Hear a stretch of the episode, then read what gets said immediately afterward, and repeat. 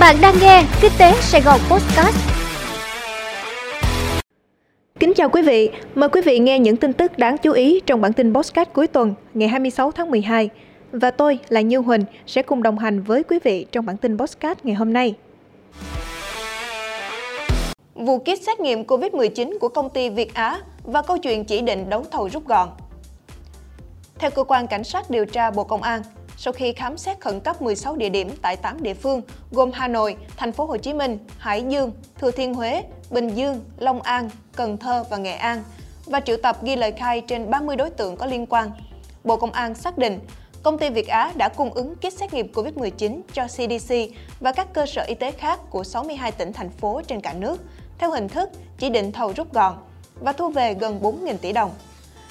Chỉ định thầu rút gọn được áp dụng trong trường hợp bất khả kháng liên quan đến những vấn đề như thiên tai, dịch họa hoặc các gói thầu là bí mật của quốc gia, gói thầu khoa học mang tính bí mật hoặc gói thầu tư vấn đặc biệt.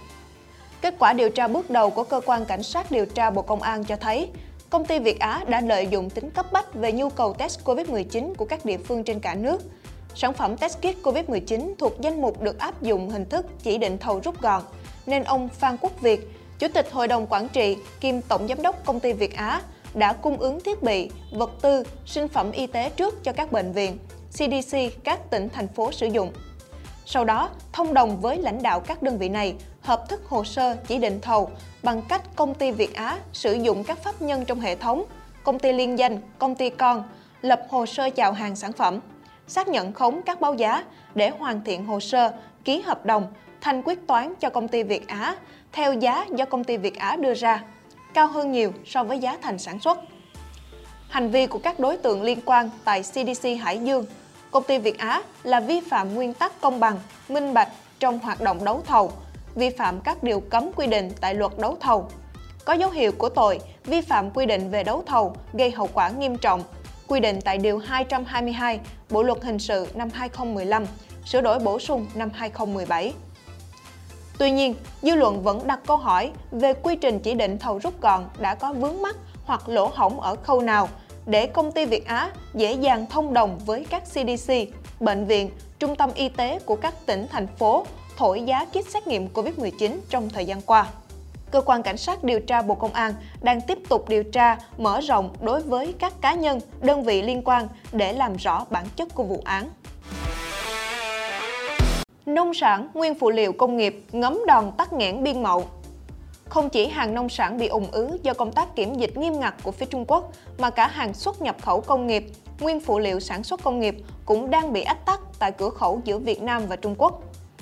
Trước đó, sáng ngày 21 tháng 12, cửa khẩu Đông Hưng Trung Quốc tiếp giáp với cửa khẩu Móng Cái, Quảng Ninh đã tuyên bố tạm đóng cửa do phát hiện ca nhiễm COVID-19 ở phía khu vực này. Như vậy, sau khi các cửa khẩu trên địa bàn tỉnh Lạng Sơn bị phía Trung Quốc kiểm soát nghiêm ngặt tình hình xuất nhập khẩu, dẫn đến ủng ứ hàng hóa, thì cửa khẩu Móng Cái cũng bị ảnh hưởng nghiêm trọng. Lãnh đạo các hiệp hội doanh nghiệp cho biết, do Trung Quốc theo đuổi chiến lược Zero Covid, nên hiện nay việc tìm kiếm các giải pháp hạn chế tình trạng tắc nghẽn biên mậu là vô cùng khó khăn. Để tháo gỡ tình trạng này, các doanh nghiệp đang đề xuất tách cửa khẩu phục vụ vận chuyển nông sản và cửa khẩu phục vụ vận chuyển hàng công nghiệp vận động hai bên tăng thời gian làm việc, thông quan tại các cửa khẩu lên 24 giờ. Vận động phía Trung Quốc đồng ý tăng lượng lái xe trung chuyển ở vùng đệm giữa hai nước. Đồng thời, thảo luận để giải phóng các container hàng lẫn lái xe đang kẹt ở hai phía. Riêng đối với nhóm hàng nông sản, Hiệp hội Rau quả Việt Nam đề nghị các địa phương thông báo đến doanh nghiệp trên địa bàn không đưa hàng lên biên giới để tránh tình trạng tắc nghẽn và sau đó phải đổ bỏ vì hư hỏng. Mặt khác, tăng cường truyền thông trái cây hồi hương để kêu gọi người dân trong nước tiêu thụ, đồng thời tìm kênh chế biến, xuất khẩu sang thị trường khác. Việt Nam đã có mẫu hộ chiếu vaccine.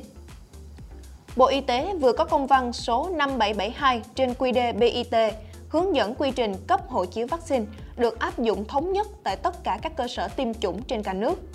Theo đó, hộ chiếu vaccine hiển thị những thông tin như họ và tên, ngày tháng năm sinh, quốc tịch, bệnh dịch mà chứng nhận nhắm tới, số mũi tiêm đã nhận, ngày tiêm, liều số, vaccine, sản phẩm vaccine, nhà cung cấp hoặc sản xuất vaccine và mã số của chứng nhận.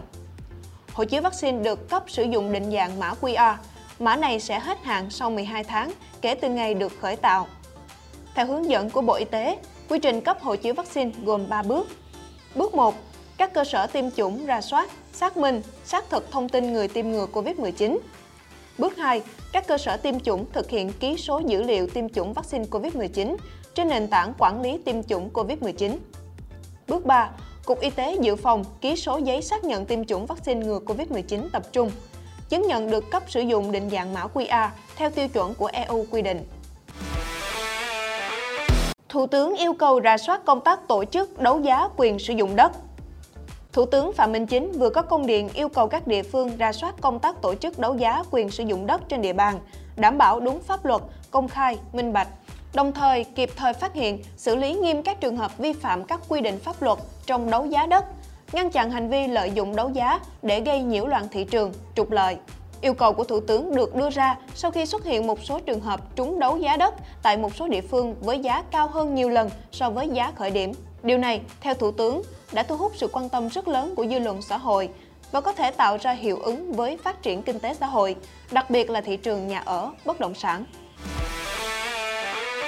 Sản phẩm của doanh nghiệp thương hiệu vàng có mặt tại hội chợ khuyến mại năm 2021 Khoảng 400 gian hàng của 230 doanh nghiệp có thương hiệu uy tín đã tham gia trưng bày sản phẩm tại hội chợ khuyến mại năm 2021 với chủ đề Thỏa sức mua, đua sức sắm tại nhà thi đấu thể dục thể thao Phú Thọ, quận 11, thành phố Hồ Chí Minh.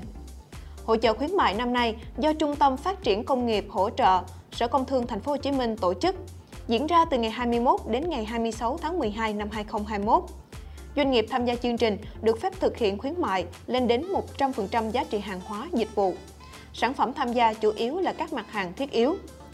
Nằm trong khuôn khổ sự kiện, còn có khu vực giới thiệu nhiều sản phẩm đạt giải thưởng thương hiệu vàng thành phố Hồ Chí Minh năm 2020 do Ủy ban nhân dân thành phố Hồ Chí Minh phối hợp cùng tạp chí Kinh tế Sài Gòn tổ chức. Sau lần ra mắt đầu tiên năm 2020, giải thưởng thương hiệu vàng thành phố Hồ Chí Minh năm 2021 đã được tạp chí Kinh tế Sài Gòn phát động và sẽ vinh danh các doanh nghiệp đạt giải vào tháng 1 năm 2022. Quý vị vừa nghe xong bản tin Bosscat cuối tuần. Hẹn gặp lại quý vị trong bản tin Postcard ngày mai. Chúc quý vị có một ngày cuối tuần thật ấm áp.